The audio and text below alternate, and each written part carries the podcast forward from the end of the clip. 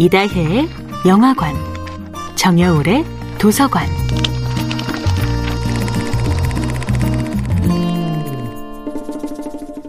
안녕하세요. 여러분과 아름답고 풍요로운 책 이야기를 나누고 있는 작가 정여울입니다. 이번 주에는 철학자 나탈리 크납의 불확실한 날들의 철학과 함께 합니다.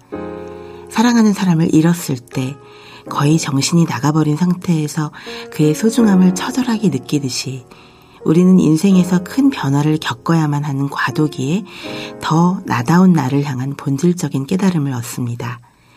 이 책에는 독일의 철학자 나탈리 크납의 과도기에 대한 빛나는 통찰이 담겨 있습니다. 위기와 변화의 순간, 우리는 불안해하고 그 시기가 하루빨리 지나가기만을 바라지요. 하지만 그 불확실한 시간을 어떻게 보내느냐에 따라 인생은 달라집니다. 저자는 그 시기를 조급하게 벗어나려 하거나 피하려 들지만 말고 의식적으로 깊이 경험해 보기를 권합니다. 위기를 겪어낸 다른 이들의 삶에서 변화가 만들어내는 자연의 경이로운 풍경에서 위대한 생각들이 폭발적으로 탄생한 역사적 장면이 많습니다.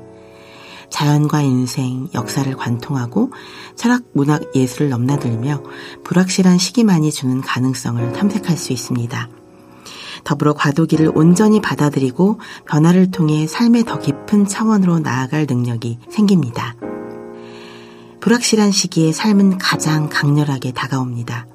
그리하여 새로운 일을 시작할 수 있을까 하는 불안, 이별의 슬픔에서 헤어나올 수 있을까 하는 공포, 은퇴하면 도대체 무엇이 남을까 하는 절망, 노년의 나에게는 과연 어떤 삶이 기다리고 있을까 하는 조바심은 오히려 위기를 극복하는 지혜가 됩니다.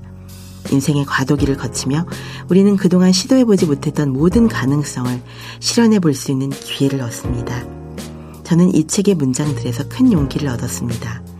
봄의 벚꽃을 보면서 우리는 과도기에 흔들리는 현재와 화해할 수 있다.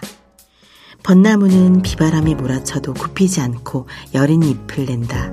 이렇게 위험을 무릅써야만 그 아름다움을 펼칠 수 있다. 삶은 늘 위험에 처해 있고 늘 허물어질 가능성이 있으며 결코 완전하지 못하다. 그리고 바로 이렇듯 끊임없이 실패할 수 있다는 점이 상상과 창조성, 창작의 엔진이 된다.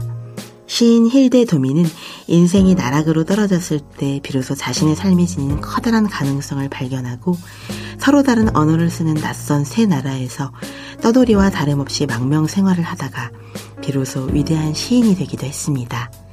정야울의 도서관이었습니다.